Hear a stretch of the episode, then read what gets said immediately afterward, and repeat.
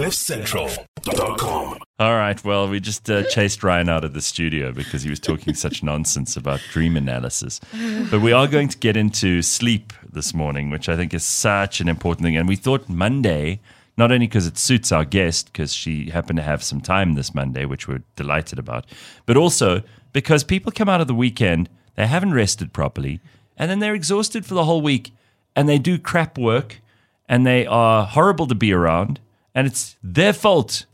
It's your fault, Leigh-Ann. And then Moll. It happens again the next I know, weekend. I know, so we've got Doctor Alison Bentley here. How are you, Doc? Oh, good morning. I'm well, thanks. It's nice to see you. You've spent a lot of time in our studio recently, and we like we love having you here. So I hope oh, you. It's a great pleasure. I hope you're happy to be back with us. I'm I'm very happy to see you because sleep is obviously something which it's become it's become trendy to talk about again. I wonder how much of that has to do with Arianna Huffington, who wrote that book, mm. which was a bestseller, and she's not a sleep specialist no, or anything. No. She's just a, a famous media person. Mm.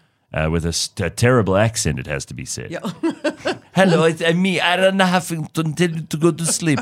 Anyway, she wrote that book and it yeah. went far and wide. And it yeah. suddenly became trendy to think about sleep because now everyone is w- trying to be as optimal as possible, right? Mm. So and, yeah, and, th- and things like sleep apnea weren't a thing on people's radars before. And now, you know, everyone knows what it is.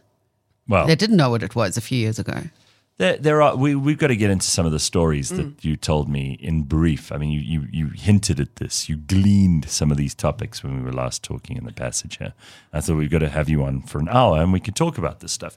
But do you agree that it's become uh, acceptable and cool and interesting, and people are taking a, a huge amount of time mm. out of their day to think about getting the right amount of sleep, what kind of sleep, yep.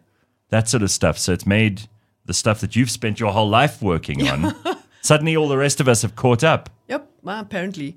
I mean, certainly when we started doing sleep, you know, thirty years ago, um, so I was doing sleep medicine in nineteen ninety-one, and um, and it was kind of, I was the only person doing anything. Yeah, did they think you were a bit cookie to do that back then? Well, people were kind of going like, why are you doing sleep? Why don't you yeah. do like something that earns money, like ear, nose and throat surgery or ophthalmology yeah. or something yes. like that, you know? And it was, and I mean, I got into sleep by accident because I didn't want to do hypertension clinic. I mean, that's literally the reason. Right. Um, but when you, when I got into sleep and started reading it, I went, this is like really amazing, you know, like really, really interesting stuff. So well, how much time are we, you say half your life maybe, sleeping? Well, it's, you know, it's a third of your life. It's supposed to be a third of your life. But okay. I think one of the biggest, biggest myths about sleep is that, that normal is seven to eight hours of sleep. Like that is normal. I mean, if you go to, if you have your blood taken, no one goes, your sodium has to be one hundred fifty-two. Mm. Do you know what I mean? Like there isn't no. a normal, there's a range. Everybody has a range of everything. So sleep has a range. Well, it was, it was Churchill who said uh, eight hours of sleep is yep. good enough. Uh, no, sorry, he said six, six hours, hours of sleep, sleep is good enough for a man. But then he napped. Seven for a woman and eight for a fool. Which means women to him were closer to fools. Closer to a fool than yes. him, yeah. Yes, but I mean, Margaret Thatcher famously had very little sleep. So did Napoleon. And there are lots of people who can't sleep more than four or five hours. I yeah. mean, that's just how they're genetically made. Um, yeah. Usually familial. So usually there, there's a father or a mom who also doesn't sleep a lot. But I mean, we're looking at, at what, what sleep actually is for, and that is that it's servicing this car. You know, that's right. that's the job. Is that's where you to, go into maintenance every night. Absolutely. You, you get do. put in the pits mm. and then they work on They work, everything works. You know, the stuff works in the body and the stuff works in the brain, and so that you wake up the next morning ready for the day. And if you manage to get through your day well without, I mean, don't talk like just just just getting through the day, but that you you you well during the day, you function well, then you've had enough sleep. And right. the number doesn't really matter that much as long as the daytime function is good. All right, so let's just talk about what happens during sleep. You've spent years studying this stuff. Uh, why do we need to go to sleep in order for our bodies to repair themselves? Can't they just do that while we're on the go? No, because it's like driving a car. I mean, if you you can't service the car while you're driving it. You kind of need to take it in and make it stop driving and actually take the parts apart. It's hopeless. Is there a way out of this conundrum? Is there a way we could spend that time no. better? No, no, no, no, no. There actually isn't. I mean, and I think we know that now, and I th- and I think you talk about like why it's suddenly become trendy is because, mm. again, in the nineties when we were doing this and we were looking at people with sleep apnea and they were trying to die in the middle of the night, And and there was a sense that people wouldn't listen, that that medical aides wouldn't listen, that the public wouldn't listen, that doctors wouldn't listen. And we kind of went, we've got to find a way this kills you.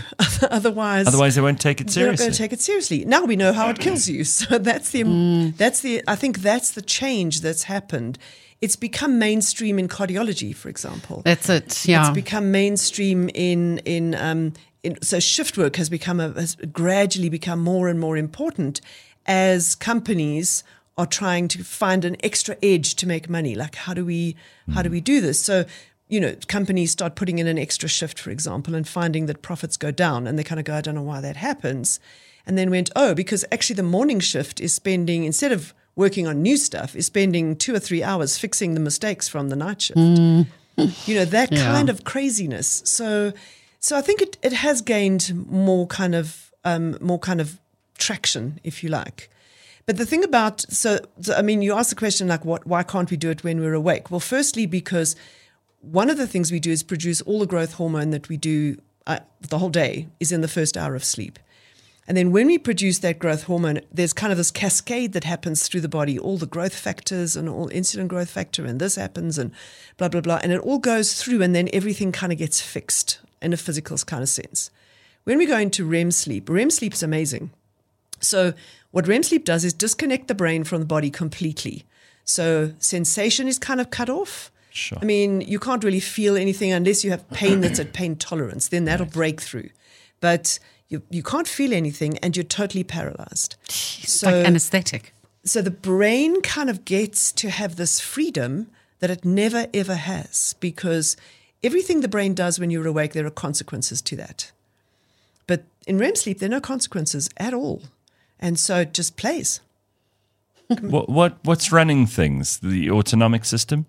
So yeah, the autonomic brain stem. So yeah, in re- in REM sleep, you're often a bit like a lizard. So I mean, if you're in a very hot environment, your body temperature kind of goes up in REM sleep because you can't manage it well. We watch the heart rate go a little bit wonky. Mm. We watch the breathing go a little bit wonky during REM sleep. If you have apnea, it's mm. much much worse in REM sleep um, because it's not controlled well. Um, the brain's busy doing other stuff. You know, it kind of just keeps everything.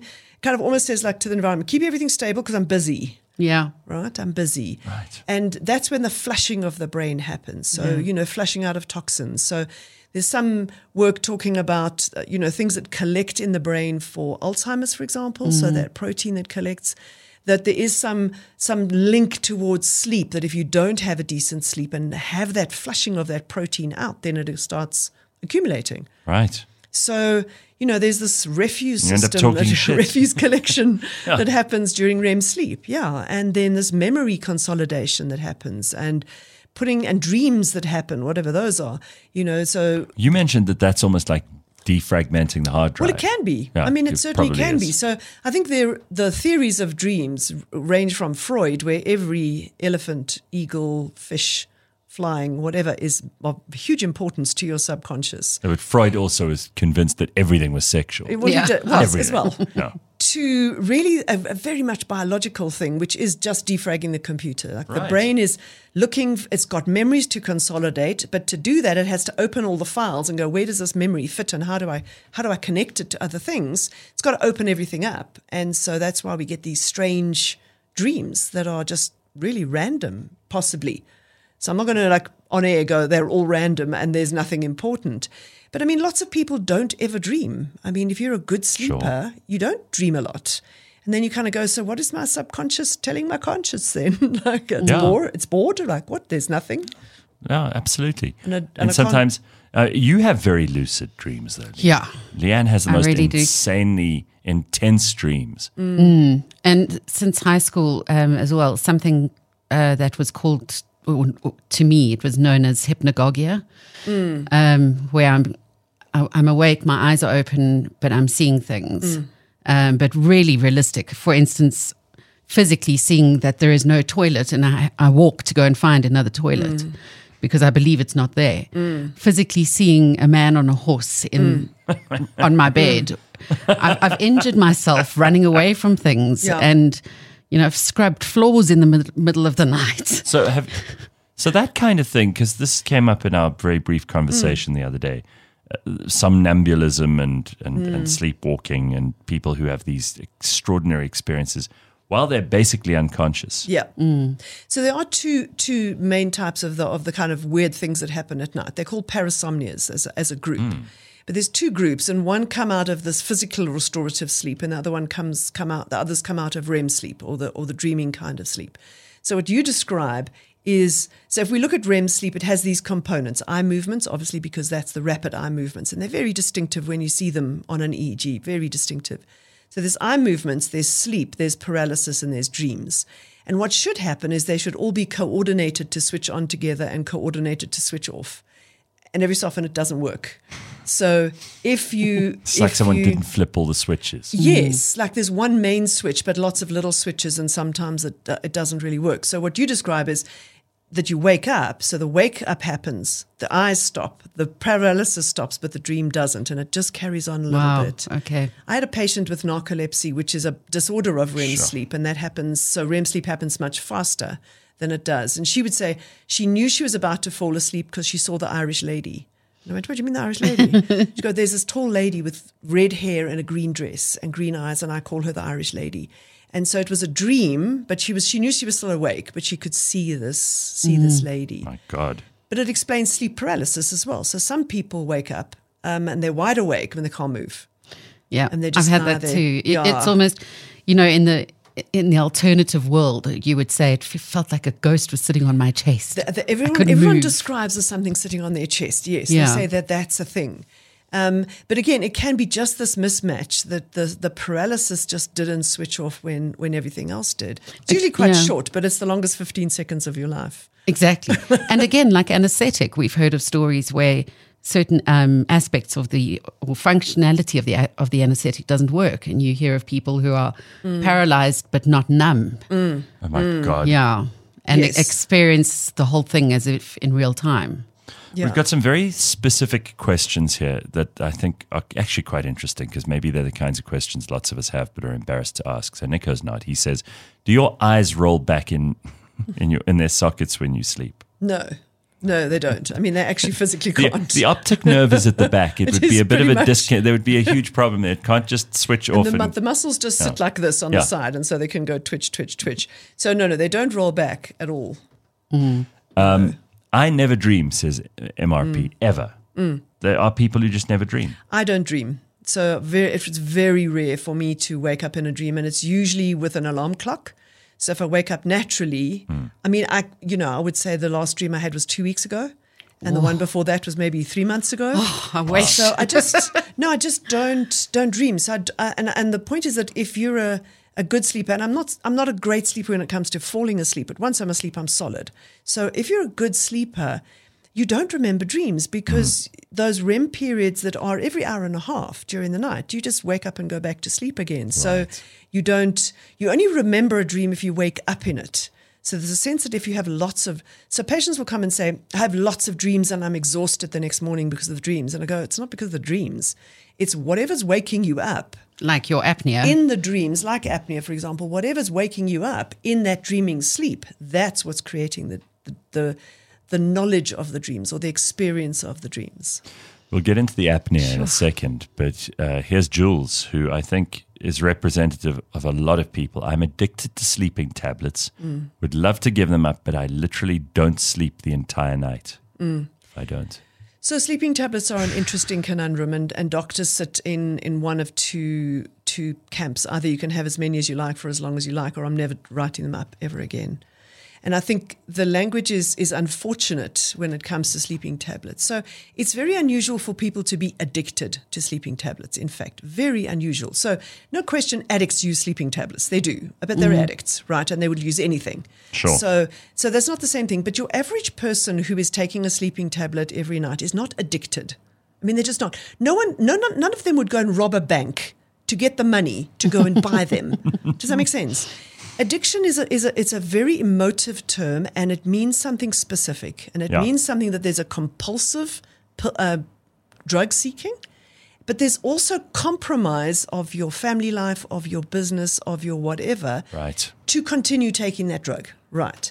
So I don't think most patients are not addicted. Not to sleeping not, They're tablet. not addicted. It may be they're on sleeping tablets and they've lost the ability to, to regulate well, their own yeah, sleep. Well, the important thing is sleeping tablets don't treat sleeping problems. So if you have insomnia and you take a sleeping tablet, all it does is pretend it's not there. It's like putting a plaster on it. Right. Okay. But underneath but there's still take, a wound. Yeah. And I mean, th- there was a lovely quote from nineteen eighty-seven, so a long time ago, where this guy said, the fact that sleeping tablets don't actually treat the insomnia, it should not surprise us that the insomnia comes back if you stop the tablets. Right? I mean, that's every medical condition, everything. Yeah. If you're taking antihypertensives for high blood pressure yeah. and you stop taking them, no one's surprised that the hypertension comes back. But no one shames people who are taking hypertensives. You see, you're dependent on that med- yeah. on that medication. Right. So they're not. They are they dependent? Yes, but so is everybody who takes medication for anything. Mm. You are dependent on that medication to resolve that problem. So what do you do if you're an insomniac? Well, I think the the main thing is you've got to figure out why you have insomnia and what's actually going on, because there's multiple types of insomnia. It's not just one thing. Certainly the most – so, for example, you can have delayed sleep phase syndrome, which is not your problem because you're up early in the morning, but people who do late-night radio, for example, yeah. so they're up till two in the morning, go to sleep at three, sleep till eleven, and then all of a sudden they get a morning gig and they go, I can't – like I can't sleep. I can't go to sleep now at nine o'clock in the morning and right. get up at five. I'm like stuck in a time zone over yonder, right? Mm.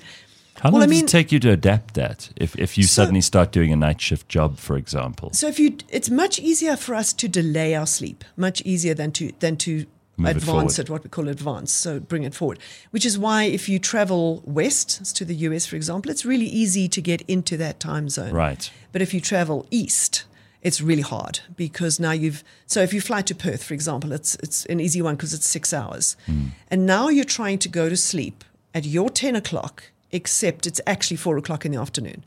Oh, no. Mm. Does that make sense? Mm-hmm. Yeah, yeah. So, so or, or they want you to go to sleep at ten o'clock, but for you it's four now, o'clock in the afternoon and you can't sleep. If you are the sort of person who has this irregular sleep or you, you're an insomniac, I mean, mm. let, let's just say that you don't have great sleep, so you mm. don't feel rested, mm. and you have a nap in the afternoons. Is that is that helpful or is that actually detrimental? Well, it depends how long that nap is. So if it's a twenty-minute, half an hour power nap, it's very useful because it does kind of recharge you for the afternoon. But you, you there's there's a point at which it starts to interfere with the night's sleep. So I think it's useful to think like, I need seven hours of sleep per twenty-four hours. Okay, so if okay. I have two in the afternoon, then it's only five at night. So we see this in hospital patients, for example. So we know that patients in hospital I C U um, actually get the right amount of sleep, but half of it is now during the day because they're in bed all the time. And because the so lights are on all night and okay. it never yes. stops. So the big question then is, what should we be doing? Listening to our bodies? Because we can't. People have to work. Mm. And the Industrial Revolution changed the way that we, mm-hmm. that you know, damn Industrial that Revolution, damned industrial, and and generally, you know, the idea that that people need uh, to to have a work day or a work mm. week or whatever. Mm. What is the natural inclination for human beings? Because if your body says to you at three in the morning you need to go to sleep, that's probably appropriate. But it might say to you, like the Spanish, that you need a siesta in mm. the afternoons. And if people just listened to that. Mm. And they and they, they they followed their own rhythms, would they then be rested and happy? Yeah, happier, definitely. So, I mean, the siesta is is built on, on physiology and it's built on biology because everybody has a dip at like two o'clock in the afternoon. So we have this like little dip. And, and and our body temperature drops a little bit in the afternoon. And that's the, the drop in body temperature at night is driven by melatonin and what makes us feel really sleepy. Mm. So there is a sense that we are designed to sleep, have a, have a sleep in the middle of the day and then and then sleep later at night. And I mean, the siesta thing is, you know, if you have two hours of sleep in the afternoon, no one goes to bed before midnight or one o'clock in the no, morning. No, of course. Mm. Yeah. Because that's part of the twenty-four hour sleep. And because they, they're lazy and Spanish people hate work. Oh, yes, no, on. that too, possibly. But it's an appropriate time to sleep, you know. So, oh. And uh, the thing is that everybody genetically is is either sits in the middle between, you know, sleeping between ten and six, or they're a lark or they're an owl. So the larks are people who go to bed at nine, get up at five. They're in the gym at half past five. They're like good to go, but they are not the party animals. So they're party yeah. poopers. At nine o'clock, they're going, I'm heading home. The night owls are people who stay up, can stay up very late at night and then battle to get up early in the morning. So so my, my worst patients are patients who are owls but want to be cyclists as well. Oof. Yeah. So they want to get up at half past four and they come and they go, please, can you make me alert at half past four? And I go, listen, I'm good, but I'm not God. Because like you are yeah. designed, you are in, you just, just biologically designed not to wake up at half past four in the morning. That's uh, that's the difficulty I found throughout my life. I mean, I've I've been in morning radio, if you want to call it that, for my whole adult life. Mm. And I'm an owl. Mm, and it's just not natural. And this is why I cry in the shower in the mornings. Yeah. Well, so am I, but I, I've just got used to it. Yeah. But that's the point. You you can get used to it. So can you override that? Of course you can. Mm. I mean, I'm an owl. I got up at half past five every morning for Yonkers to get my kids to school. Right. You know. So yes, you can override it, but it was a magical day when my youngest daughter got a car and I could sleep late. Ooh. It was a very magical day. And I prefer, so my um, I much prefer going to bed half past eleven midnight mm. and getting up at six thirty, six, you know, quarter to seven, waking up at that point and starting patients at nine. That's that's a much happier zone for me than than having than working starting work at eight, for mm. example. I see a bunch of questions here. This is interesting. How do you create uh, okay, this is this is the one. What about night terrors and sleep paralysis, a real nightmare? So that's you you hinted at that earlier. Mm. But but, we, but sleep, night uh, night terrors? Yep. So so when we when we, when I said there were two types of parasomnias, we only spoke about the REM sleep yes. ones. Okay. The other ones that come from this very deep, physically restorative sleep are sleepwalking, sleep talking, night terrors. Then when we started using sleeping tablets, particularly Zolpidem, we created sleep eating and sleep texting and sleep sexing and a whole bunch of other things that started to come up with with, medic- with a particular medication. So sleep eating is is a, is a good one. So you go to sleep and there's a block of cheese in the fridge, and when you wake up the next morning, there's no block of cheese in the fridge, but there's a packet in your bed that's empty. That's sleep eating. And the, the traditional thing about all of these disorders, and night terrors and sleepwalking fit into them, is that there's no memory of the event. So it happens in the middle of, it's almost as though sleep parts and this you get stuck in this twilight zone. Ooh. Traditionally, you come from a very deep sleep and get woken up and then get stuck in the middle. And you just kind of sit and circle there. And how, don't, long, how long does that go on for? Oh, it can go on for quite a while. I, I mean, mean people is, have got up, sorry, yeah. people have got up from their bed and walked, you know, to a window and climbed out of a window and fallen out of three-story windows and smacked glass panes with their with their hands. And so, you know, that people have injured themselves and injured mm-hmm. other people as well in, in these kind of kind of events, because you don't know what you're doing. And if you wake somebody up who's asleep, so there's this tradition, you'll, you'll kill somebody if you wake them up in their sleepwalk. You know, you won't kill them, you just confuse them horribly because they sit there and go, what's happening? Like, why am I standing in the passage? Um, but they have no memory of what they've done, and they, there's no dream, there's no actual drive for it, if that makes sense. So they're not going, oh, I was dreaming that I was walking here and now mm. I'm walking. There's no dream content. Mm. The night terrors are really scary because they happen in little children, and they usually sit up in bed and just scream. Scream and scream. And if parents go in and try to console them, try to pick them up, they fight them off. There's like this demon, you so know. That's when yeah. they think they're the little shit's possessed. Yes, exactly. Mm. And then they'll scream, and the parents sit there and go, well, but there's nothing we can do. Like, we just stand and watch there, and they wait. That it can go on for five minutes. And it's long, really long five minutes, and five minutes ends, and then they just stop and go back to sleep. And the parents just go, what just happened? Yeah. Like, they just look at each other and, what, what just happened? And the child is not aware of this when They're they wake a- up later. No. In the morning, they have no idea it's happened. Jesus. Not a clue. And Same thing with sleepwalking. They don't and know. This is how, because I've never understood when uh, someone in court, you know, watching a documentary or whatever, says, I don't remember committing that crime mm. or committing that murder. I've never believed it. Mm. Mm. And now I th- think I do. Well, I think in the middle of the night there are, um, and there's a couple of cases um, that have gone through the courts in Canada particularly, where they've looked at people who have got up in the middle of the night, mm. done things, and actually there have been homicides mm. that have occurred in the middle of the night. And it's it's been a long process to kind of say, was were they actually aware of what they were doing? Um, because there's two components. So there's firstly the sleep, the the you know sleepwalking and that kind of thing, which traditionally we talk about sleepwalking and sleep talking and night terrors, and they're all nice discrete little things. But I mean, humans don't work like that. So they're often kind of smushed together. Mm. And you can have them, what's called a complex um, parasomnia, where you have multiple of these put together. Um, but also you have a thing called sleep inertia, which you definitely have in the morning when you wake up. There's this feeling like you're you're up, but your whole body and brain is taking a while to catch up to you. And then and sleep inertia can last, certainly your your your mind as to what you're thinking can take, if you're, it's a very deep sleep, twenty to thirty minutes to mm-hmm. actually really get what's, uh, where you're in touch with what's going on. Yeah. Yeah. There are a couple of questions about these sleep trackers that people wear. Yeah. Uh, do, do you think that things. those are quite mm. accurate? So it's it's an it's difficult because there's not a lot of work that's looked at how accurate they are. You would need an are. electroencephalogram to exactly. Really. So that, that's always the gold standard that we go. How good are they at, at doing that? But what I, what they're most useful for is tracking within one person. So if there's an error, then the error is constant.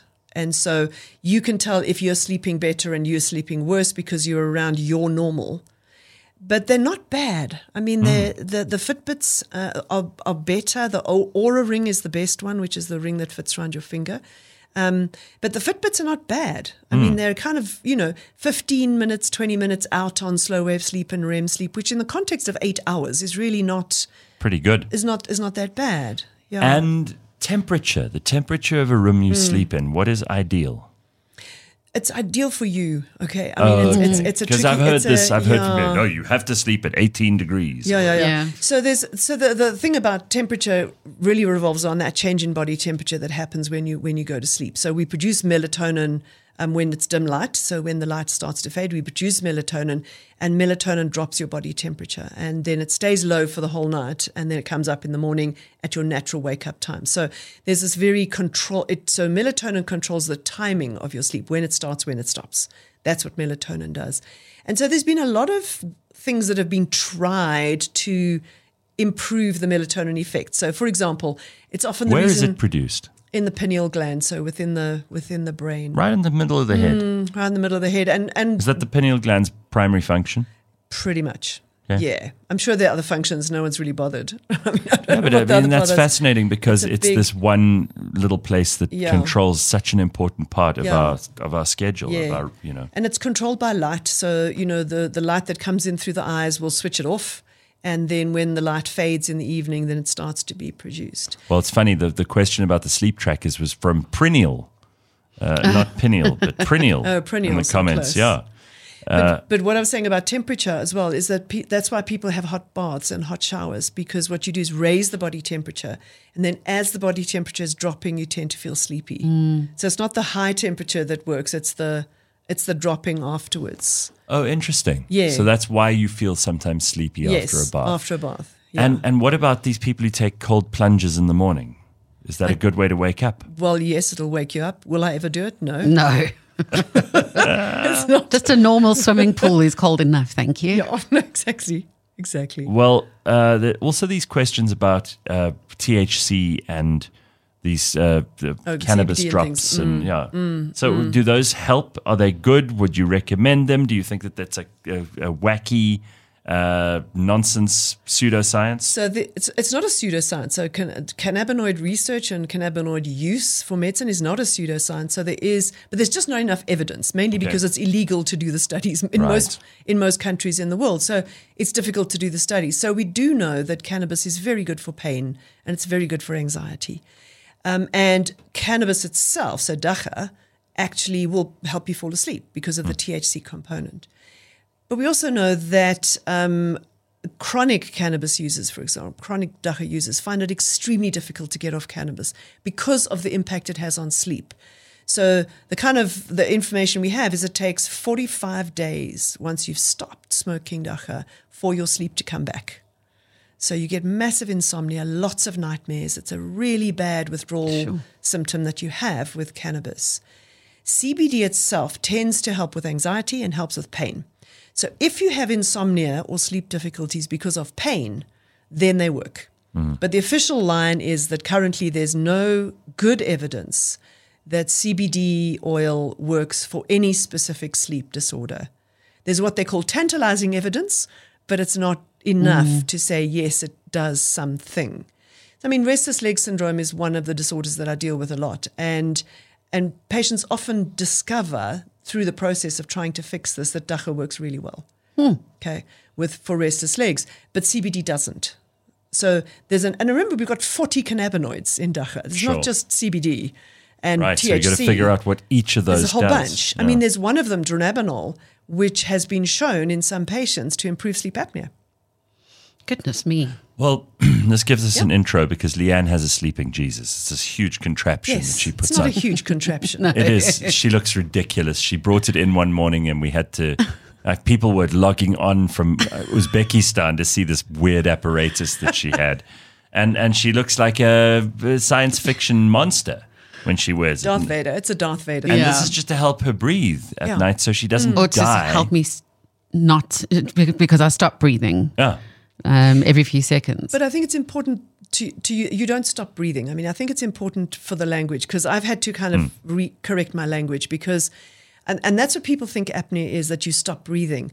And it's kind of sinister to think that mm. you go to sleep and you just trust your brain to like keep you alive yes. for the whole night and it might not, might stop breathing. You should breathing. be concentrating, yeah. oh my God. So your brain doesn't stop breathing, but what does happen is that the airway collapses. Yes. And yes. so... And even when you have apnea, when you have an apnea and the throat kind of collapses at the back and there's no snoring and it's very super quiet, if you look at the chest, the chest is still trying to breathe. Mm. So the kind of breathing control in the brain is working really well. It's just, it's a similar concept to having a hose pipe on a tap and if the water pressure's there and everything's fine and someone keeps standing on the end. Yes. So it's it's it's that. You stop moving air, I think is the, is the easy, is the is the more correct way to talk and about and then there's apnea. the so she's just undisciplined the, the kind of the trauma that you go through when you when you do eventually start breathing in again oh, yeah. Um, yeah, yeah, yeah and waking up from that. I mean, it's something. So just to go backwards a little bit, mm. um I was experiencing jaw pain mm. and that I was mm. told was bruxism mm-hmm. and that I was told was because of the apnea mm-hmm. And that I was told could be helped with Botox into the jaw muscles mm. and temp- temporal muscles. You're just a disaster. It's just like you one after su- the other. Like, but it's amazing how you, for for such a long time, I was saying to family family members and friends, I feel like I'm dying at night. Mm. I feel like I'm going to die. Yeah, and, and no it, one understood. But I think it, if you if you're a single person and you don't have mm. a bed partner, yeah. then you don't know you have apnea. That's it. You honestly don't. You have all of you can have random symptoms. So there's very key symptoms of sleep apnea, and that is you wake up tired. No matter mm. how much sleep you get, you wake up tired. But what we do is we kind of go, oh, maybe I'm stressed, maybe I'm working too hard, maybe it's menopause, maybe it's this, maybe it's – I mean, we just go through a whole lot of reasons as to why we might wake up tired. And then unfortunately what happens is that that normalizes and we go, okay, this is normal. And then you'll get an extra tired piece and you go, oh, no, I'm tired. And on, once once we see patients with sleep apnea, they honestly have no idea what it feels like to wake up feeling good in the morning anymore. They sure, just they just don't know. It's a, it's a big surprise. So, so, so what do you, it is a big surprise. Do you do? Do you go to a sleep clinic and you actually? It is important to have a diagnostic study, but the I mean, everywhere in the world now, those studies are done at home because it's it's much simpler, it's much cheaper, and it's much faster to get it done. And you sleep better because you're not you're not. Well, that's the thing. I mean, bed. like my test was in a shopping centre overnight in a bed. Mm. And firstly, I knew there were cameras on me. I'm mm. wired up. Um, I haven't had my normal f- couple of glasses mm. of wine before I go to sleep. I've just mm. eaten my dinner in a shop window with people walking past doing their window shopping. Yeah. And I know that this woman's next door watching my every move. Yeah. So now to try and fall asleep, I was like, this thing is never going to work. Yeah. And I felt like I slept for two minutes, but she got the whole test done and all yeah. of the results. So, I mean, we need more than four hours of sleep. That's really what we need. And the important thing is that all you have to do is just fall asleep because we're not interested in the wake part of it at all. Once you fall asleep, we go, aha, here's what's happening. And it's really easy to see. I mean, certainly if you have severe sleep apnea, which is thirty times per hour or more. Yeah, that's what, um, that's what mine is. If you're in that zone, it's, then I you think pretty mine's much, sixty. Yeah, well, you pretty much start the minute you start, the minute you close your eyes and the minute you fall asleep, boom, they're the apneas. Mm-hmm. And so it's very easy to see them. Um, and so we try to get a good recording because we want to get as much data as we can. So we want to know what happens during R E M sleep because it usually gets worse during R E M sleep. We want to know what happens when you lie on your back because that gives us a treatment option. So if we don't have C PAP as a treatment, I mean the contraption yeah. talking about a C PAP, yeah. if you don't have C PAP as an option, and remember that eighty-five percent of this of our country has no access to sleep medicine at all because there is none in the public sector. Mm. So, and they can't afford a C PAP machine because we're talking ten thousand, fifteen thousand rand. Yeah. And they're not on medical aid. So if you don't have that as an option, what do you do about treatment? So we do have patients who have apneas of twenty-five per hour, which traditionally we would go, you need to be on C PAP. And but if you look at when they lie on their back, it's like fifty an hour. Mm. And actually, if we can get them off their back, then they won't. Ah, yes, I was going to ask you the, the position. Everybody obviously has a more comfortable position they yeah. prefer to sleep in. Yeah. But what do you recommend? Well, you can't recommend, because the point is once you fall asleep, you don't have control. Mm-hmm. Well, so the funny thing is to me, that point, like strapping I, tennis I, balls I, to your I back, sleep, I that sleep works beautifully. Pretty well. I mean, w- when I do sleep, I sleep mm. well. Um, but I'm constantly moving around, and mm. I always wake up with like a crick in the neck. Mm. I can't seem to find a sleeping position that bloody well works. Mm. If I could just find that, I'd sleep beautifully. So it's a neck position that you I think need. It's a neck. Uh, it's a neck position. Yeah, it's a, it's a. It's a comfort of the neck. Is so your pillow, a, is your pillow shaped pillow, like this? Well, I mean, like a wave, or is it just round? But you do need a proper pillow. I mean, you you do need a pillow that works for you. So I never wake up with a crick in my neck, but I did on on on Sunday morning after babysitting for right, a like concert, because I was in a different bed and a different pillow, and right. I woke up and I went, oh, that's odd. Like. Not okay, used so, to that kind of crick. So maybe I should try different pillows until I find the try right one. Try kind of memory foam pillows that actually do support your head properly. Okay. Um, because they they tend to they tend to, as I said, give you more support and your neck more support. But it was interesting, you're talking about bruxism and, and jaw pain and things like that. So when you lie on your back, the the problem is that your jaw moves backwards and creates part of the obstruction, and then your brain kind of goes, no, push it forward, and so it clenches the teeth. And so that's why bruxism is a sign of oh. sleep apnea. Not yeah. in everybody, but in some people, because of the brain trying to keep the jaw in the right place so it doesn't fall back. And that gives us another treatment option. So, I mean, mouth taping is the is the easiest way to manage the jaw thing. Doesn't always work for everybody, but I've got patients who've gone from moderate sleep apnea down to mild sleep apnea just by mouth taping. Hmm. So the tennis ball in the back works brilliantly. Mm-hmm. Um, I don't use a tennis ball. I use a... Um, I'm saying in treatment, I use a practice golf ball, the ones with holes in them. Mm. And then we t- sew that into the back of whatever you're wearing in between your shoulder blades, so that when you move over onto your back, um, it's uncomfortable and you just keep moving.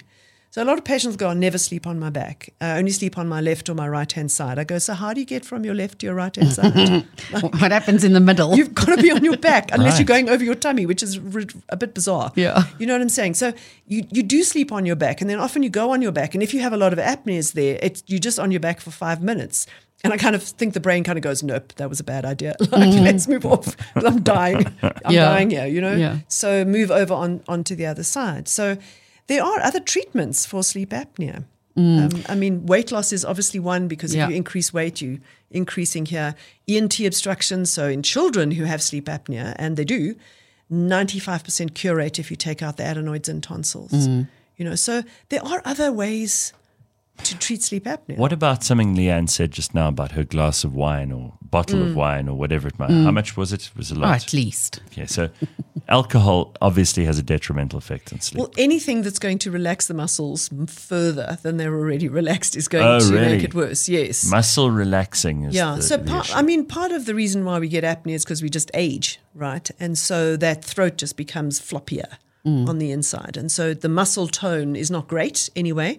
And then when we go to sleep, and particularly in R E M sleep, as I said, there's paralysis, and that muscle tone is just the dilating muscle tone to open the airways, just not there. Yeah. And so much more likely to to collapse.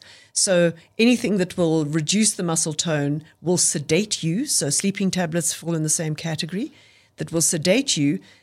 Remember that when when when you close off the airway, the brain allows that for a certain period of time, and then it kind of goes, oh, we got we got we have to stop this. We have to wake up. And then you get that yeah. thing happening, yeah. you know, um, and then the, then it opens up. But at, at that time, there's a you pour out adrenaline. Your mm. pulse rate goes up. Your blood pressure goes up. Often patients wake up, and I say, do you ever wake up choking, gasping, yeah. coughing? And they go, no, but I do sometimes wake up with a little palpitation.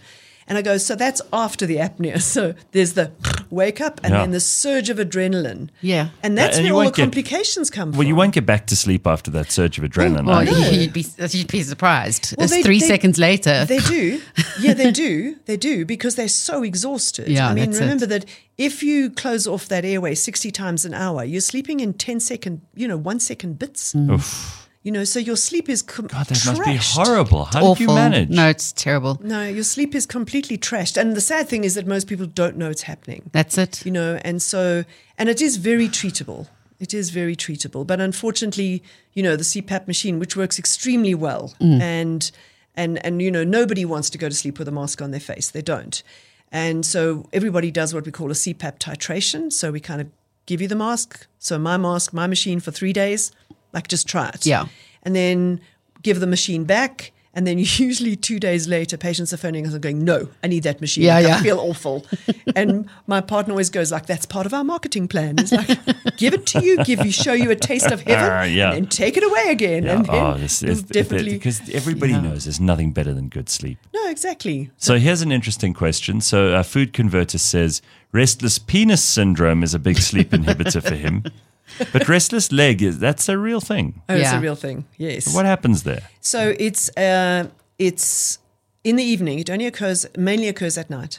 And it's sitting still. And when you sit still, you kind of go, I have to move my legs. Like, they feel weird. And there's nothing there. You look at your legs and you go, there's nothing there. Um, kids are great who have it. So they describe it like Coca-Cola in my veins, okay? Mm. Or my pull, my muscles are pulling and stretching on their own, or have ants running inside my bones. It's a movement thing. I mean, you can. There's a but movement inside. But this is during inside. sleep. I no, mean, it's when you're awake. Yeah, because I was. I have that. I tap my foot the whole time, and yes. I move my leg the whole time. And, Does and that pe- mean I do that in, uh, in my sleep as well? So you might. Oh. So if we measure, if we if we do manage to get patients with restless legs to keep their legs still, and we monitor the muscles, so it's mainly the muscle in the front of your calf that's lifting your the front of your shin that's lifting your toes up. And if we monitor that, we can see these little electrical impulses coming in every twenty seconds. Hmm. They're often not enough to create a movement, but they're enough to give you that kind of moving feeling, like there's something moving in my legs. It's coming from the spinal cord. That's where the original problem is. But it's creating this, I have to move. If you move, your legs feel better while you're moving. But when you stop moving and you're at rest again, it comes back. So it can be really destructive to sleep. And then when you fall asleep, those little twitches, those twenty-second twitches can happen during sleep as well. Yes. And then they fragment your sleep. So they honestly, the, the the kind of, if you again, if, you, if you're single, you wake up in the morning feeling tired, yeah. um, it could be that as well, or mm. that. So it could be either of those two disorders. Strange creatures we are, really. But that's easily treated. So I mean, that, that one is easily treated. There's good medication for it, um, and we treat it, and usually before it starts, kind of give medication then to stop it even starting. Mm. And then it treats the going to sleep and the middle of the night as well. So Theron says, what, what happens when you wake up with a dry throat? Well, you probably didn't probably drink enough water. S- snoring. Or you- Snoring. Mm. Is it snoring? It's apnea, yeah. yeah. Mm. So if it's a consistent thing, so we're supposed to breathe through our nose because our noses don't get dry. And no matter how long we breathe through them, that's where the humidification system is and the warming and the hairs to catch bugs and whatever. We're designed to breathe through our nose. If we're constantly breathing through our mouth, that's what happens with, with apnea and snoring. So there's an obstruction, and then it becomes much easier to breathe through the mouth, and then the mouth is not designed for, for large volumes of air. Hmm. I knew a seventeen-year-old girl, says M M, who'd fall asleep at any time and wouldn't wake up despite any attempt to wake her up. What is that called? Oh, it could be anything. But what so, we see, uh, they they take the piss out of mar- narcolepsy in, in movies and yeah, you know, T V yeah. series and all that kind of thing. But how dangerous is this, and what does it actually involve? How much of it is myth and nonsense that's okay. been made up for entertainment? So, so again, narcolepsy, very specific condition, quite rare, so one in a thousand. I mean, we're talking sleep apnea. The modelling study that was done on South Africa says sleep apnea in adults is about twenty-three percent of the, of the population, moderate to severe apnea. Insomnia, most populations comes in five to ten percent, okay. like chronic insomnia. Narcolepsy, one in a thousand, so it's zero point zero one percent. So it's a very, it's an unusual sleep disorder. And it's to do with um, a, a compound called orexin in the brain, which is a neurotransmitter. And just like in type one diabetes, you know, somehow all of the cells that produce insulin are just wiped out in the pancreas.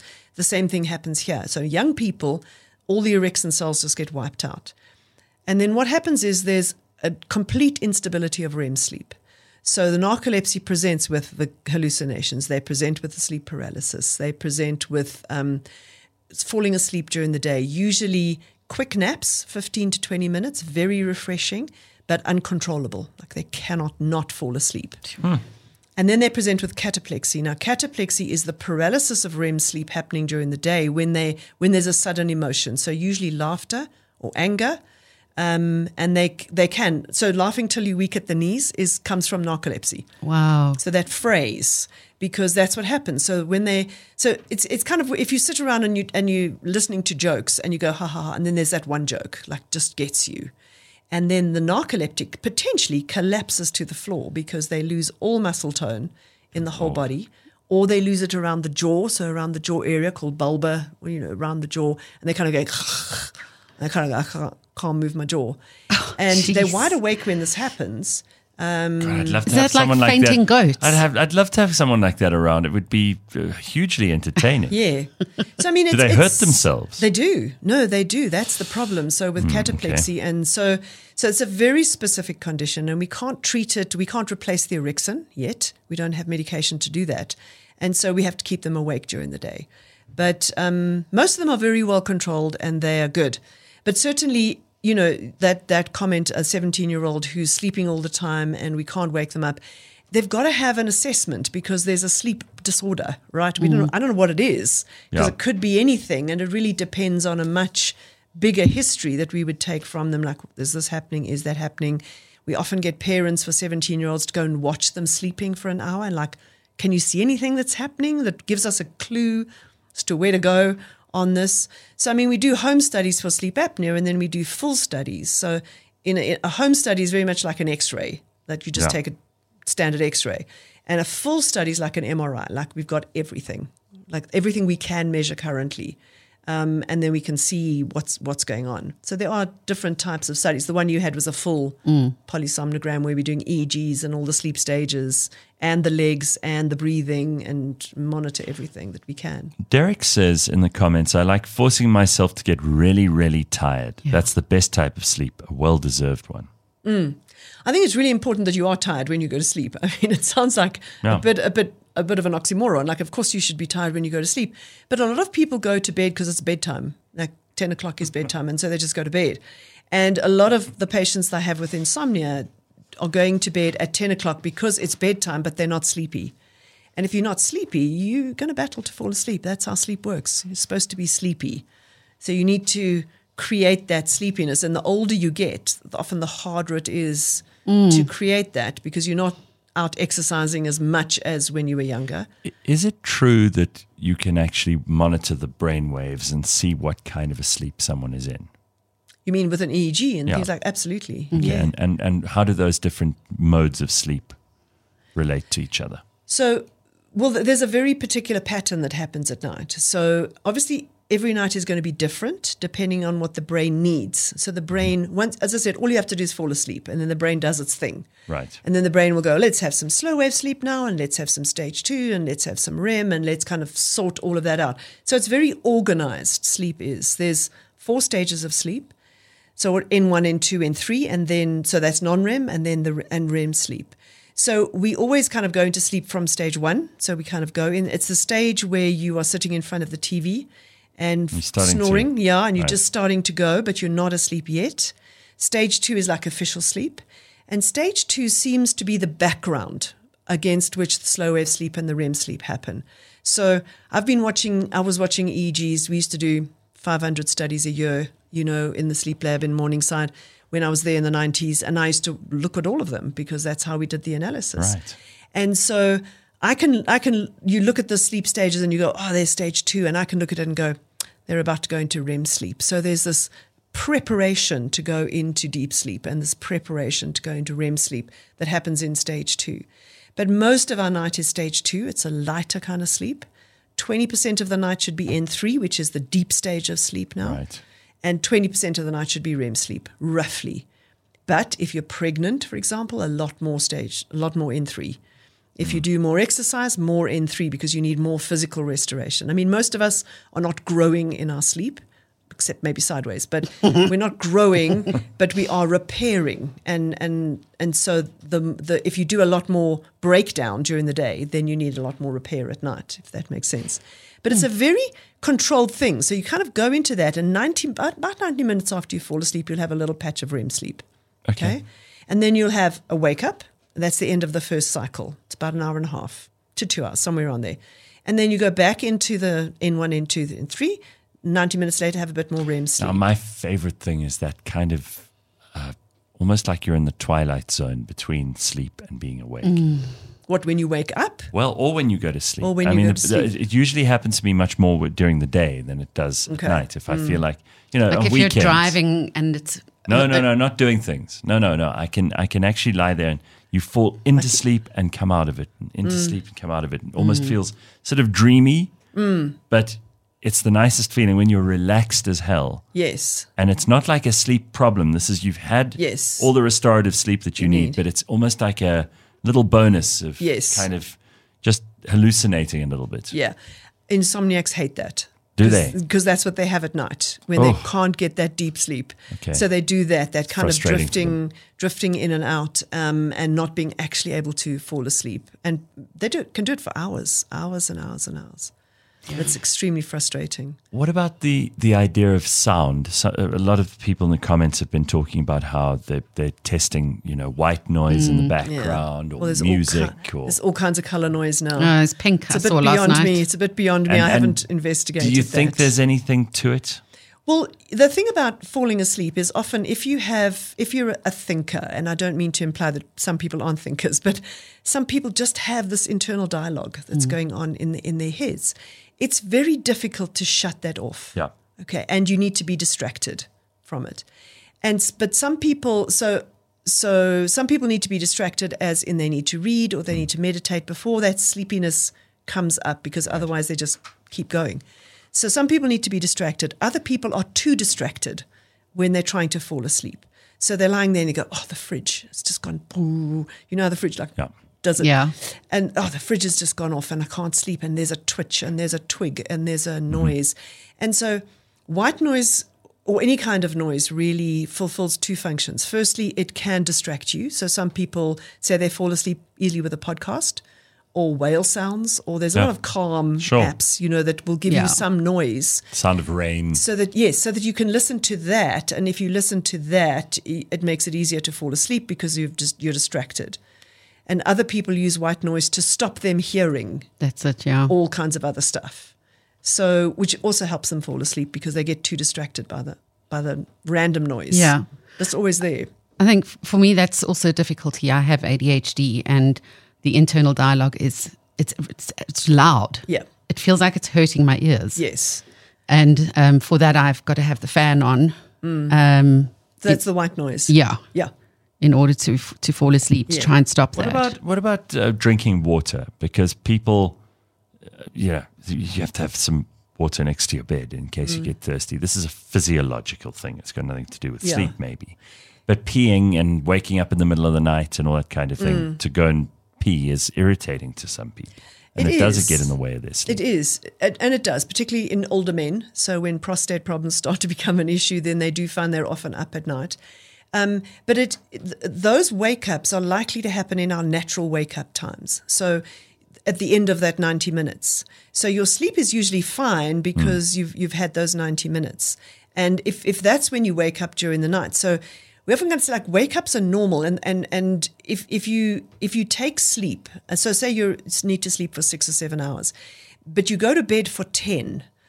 What the brain does is separate your sleep into those pieces. And now you're going to have, those wake-ups are now going to yeah. be half an hour long because the brain's got four hours, you know, three hours to play with. Yeah. That's what that's what patients with insomnia do. It's the single worst thing they do is when they battle to sleep, they go, well, let me go to bed earlier. Like maybe that'll help. No, it won't actually help at all. It makes it worse. Now you're lying in bed for longer trying to sleep. That never works anyway, just lying in bed trying to sleep. That doesn't work. And now you're doing it for longer. Um, so... So that's you can you can see those gaps and you can create much bigger gaps. I mean, I think it's important that only when we kind of got light, like gas lights or anything, did yeah. we have any control over overnight. And some literature from, you know, old England kind of indicates that we went to bed, we got home from the fields because everything was practical work, washed, had English tea, which was just a sandwich and a cup of tea, and went to bed because we were exhausted. Mm-hmm. Yeah. Slept for like three, four hours, which is what we call core sleep, and there's a natural break after three or four hours of sleep. Got up, stoked the fires, had dinner, had community time for mm-hmm. a couple of hours, went back to sleep at two. And nobody in that time panicked about, oh, am I going to get enough sleep? Am I going to worry? No. Because it was normal.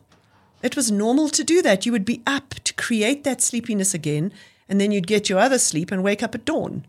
So this idea that nope, we never slept for twelve hours before. So you want two sleeps.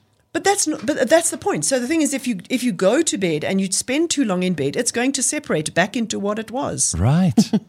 And we're trying to force the square peg into a round hole. That well, damned nec- industrial revolution. Again, again yeah. Not necessarily that, because I think it's useful to have that. But I often wonder, like, what the family interaction would have been once everyone had had three or four hours of sleep. Much better. In the middle Probably of much the night. better, because nothing worse than being tired. You're grouchy well, and grumpy. Exactly. And yeah. So when you are tired and, and you really are exhausted and you find yourself falling asleep in meetings and things, which happens to me all the time, is that because you haven't got the required sleeps? There hasn't been the restorative stuff. The, the body's exhausted. Mm. It needs to recover. How much of that can you take? What do you mean? How much can I mean, you take? You know, it's a kind of torture to not be able to sleep. Yes. Oh, so, it is. so, so what? How? How? But that's why people end up taking sleeping tablets, because they kind of go, "I have to get some sleep, and I cannot get it myself.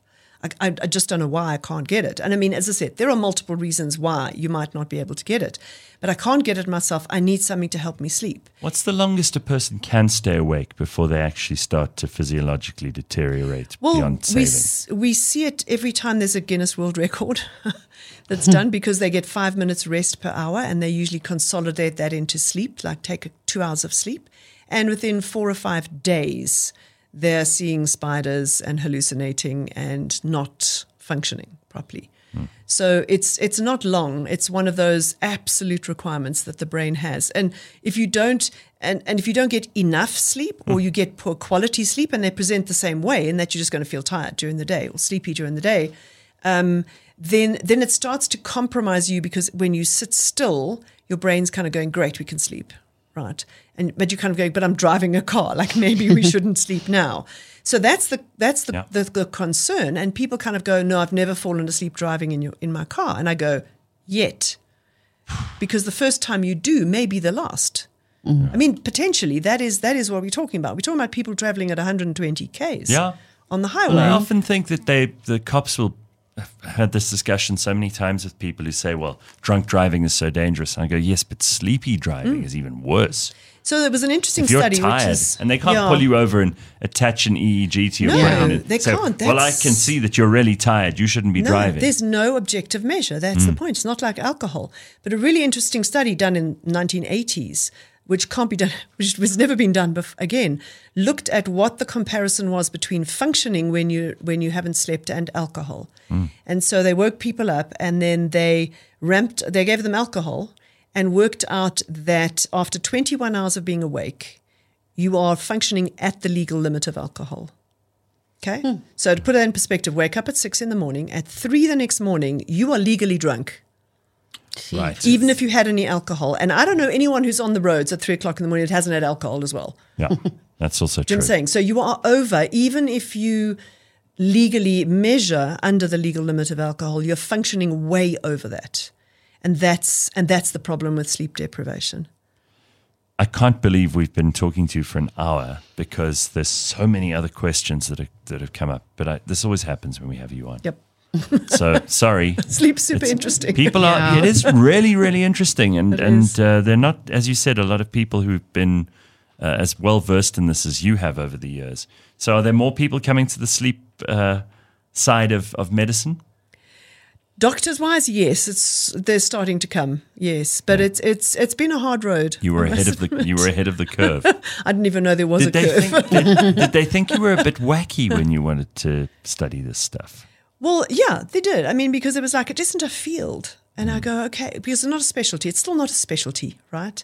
And I still sit in the zone where I'm a general practitioner, actually, yeah. but apparently super specialized because I only do yeah. sleep, you know. And I kind of go, this is crazy. Like psychiatrists send me their patients and neurologists send me their patients. And I kind of go, you guys should know this, shouldn't you? Mm-hmm. Like I feel like. There's so, so much still, about the brain we still don't know. Yeah, but I, so I still have a bit of imposter syndrome. But I fortunately, fortunately I've got over most of that because mm. you have you have to get over it. Otherwise you, you just sit there and pretend you're a shrinking violet when you're actually not. Yeah. I, I keep seeing these these bits of pop psychology, you know, about how many hours of sleep you need and how many these great people from history mm. used to have, and the, we don't their know their daytime routines. Yeah, yeah, and... yeah, whether they woke up early or late. It doesn't seem to make very much. There isn't a pattern. No, if you're looking at successful people and how they sleep, there isn't a, there isn't a pattern. It's certainly true that if you only need four or five hours of sleep, you get a lot more done. That's true. Okay.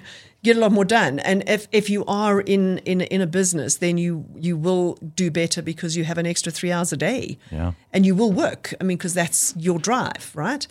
But um, but there's no but there's no sense of oh every everybody who's successful has always been this or has always yeah. been an owl or has always been a a lark or yeah. Uh, and also I think it's important not to punish yourself if you do need those extra hours of sleep. And every night. Mm. It's important to to not to say, you know, Um, it's okay. I don't, it doesn't mean that I'm not intelligent or that I'm not capable no. or that I'm not driven. No, no, no. I mean, uh, quite the opposite. I mean, Einstein was a famous nine-hour a, a night sleeper, so he was a very long sleeper. And I mean, studies done in kids show that the the smart kids are the ones that sleep longer, that sleep better. Um, certainly, that's that doesn't match. It does, so it's not an intelligence-based thing. Mm. It's more you just have time. You just yeah. have more time, so you can write that book because you have extra time. Yeah. You know that that kind of thing more than more than in intelligence. I mean, we know because we know that intelligence is not necessarily linked to success. You can be super no. smart and, and super poor. useless. yeah, yeah. Um, there, there or you was can a, be super smart and a serial killer. I'm just saying. There's a very, there's a very funny comment earlier that made me think. Um, all this talk of sleep makes me sleepy. Mm. Yeah. I want to go and have a nap now. So so I I see patients, you know, for a full day, and when I start at nine and by half past eleven I'm yawning. Because not just you. It's I suffer through the day. If particularly if yeah. I haven't slept well, I suffer through the day because we talk about sleep all the time. Oh my God. And yeah, for like eight hours a day, talk about sleep. Yeah, no, I get super sleepy. Well, thank you for telling us all of this stuff because it's really, it's invaluable. And um, I do think we've, again, only scratched the surface of all the mm. stuff that you, you could be telling us. Amazing, amazing stuff. Thank you. Doctor Alison Bentley, sleep expert. What a pleasure to have you here. Great pleasure. Mm. And we will see you again soon. Yep. And the, the rest of us must get some sleep, but yeah. not now. Not right day, now. Our day has just begun. Our day has just begun. All right, we will see you tomorrow at six a.m. Cheers, everybody. Bye-bye. cliff central dot com